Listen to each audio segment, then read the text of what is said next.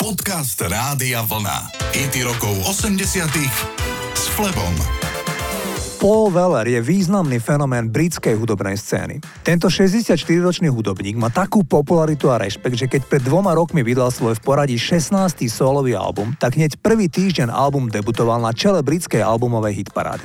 Okamžite vytlačil z popredia tejto hitparády Sema Smitha či Dua Lipu. Paula majú proste Briti radi. Najmä ho všetci na ostrovoch majú v pamäti ako lídra kapely Jam v 70. rokoch a ako spevaka Style Council z 80. rokov. Tento chlapík, ktorému manažera robil roky jeho otec, ktorý mu od 14 rokov veril, že sa presadí ako hudobník.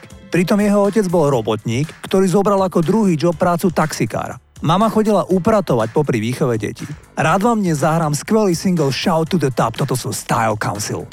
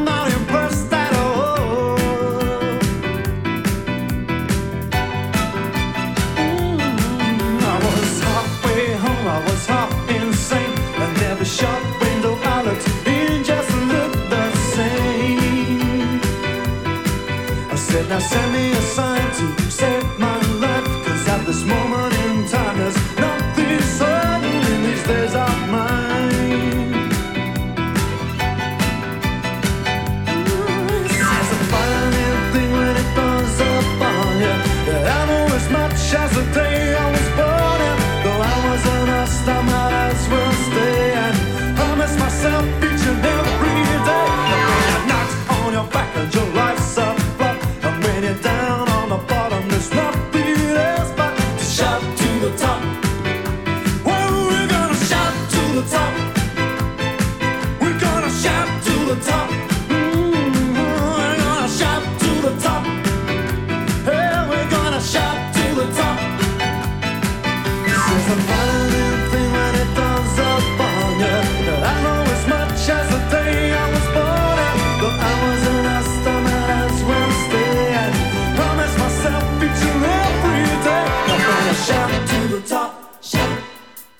gonna shout to the top, shout. We're gonna shout to the top, shout.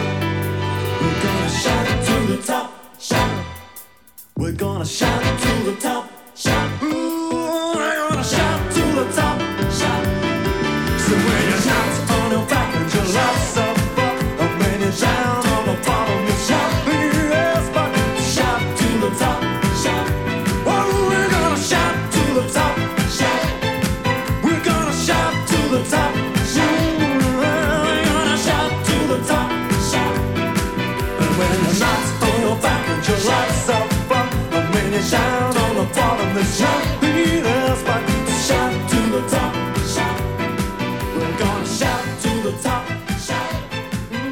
Američanka Laura Branigan si žila život popovej hviezdy. Mala niekoľko úspešných hitov a tešila sa slušnej popularite. Začiatkom 90. rokov minulého storočia prerušila spevácku kariéru. Totiž jej manželovi diagnostikovali karcinom hrubého čreva a lekári mu dávali pár mesiacov života, lebo ochorenie zachytili veľmi neskoro. Laura Brannigan však odmietla akceptovať lekárskú prognózu a začala sa sama starať o svojho manžela. Osobne mu nasadila bylinné preparáty a celkom mu zmenila stravu. Jej manžel prežil 2,5 roka a v roku 1996 zomrel. Zdrvená speváčka až po dlhšom čase začala opäť vystupovať. Nakoniec išla nečakane veľmi skoro za svojím manželom, hoci bola od neho takmer 20 rokov mladšia. Iba ako 52-ročná zomrela v spánku. Príčina bola pripísaná predtým nediagnostikovanej mozgovej aneurizme. Ukázalo sa, že niekoľko týždňov pred smrťou trpela pretrvávajúcimi bolestiami hlavy, ale nevyhľadala pre ne žiadnu lekárskú pomoc. Poďme si zahrať jej slávny hit Self Control. Toto je Laura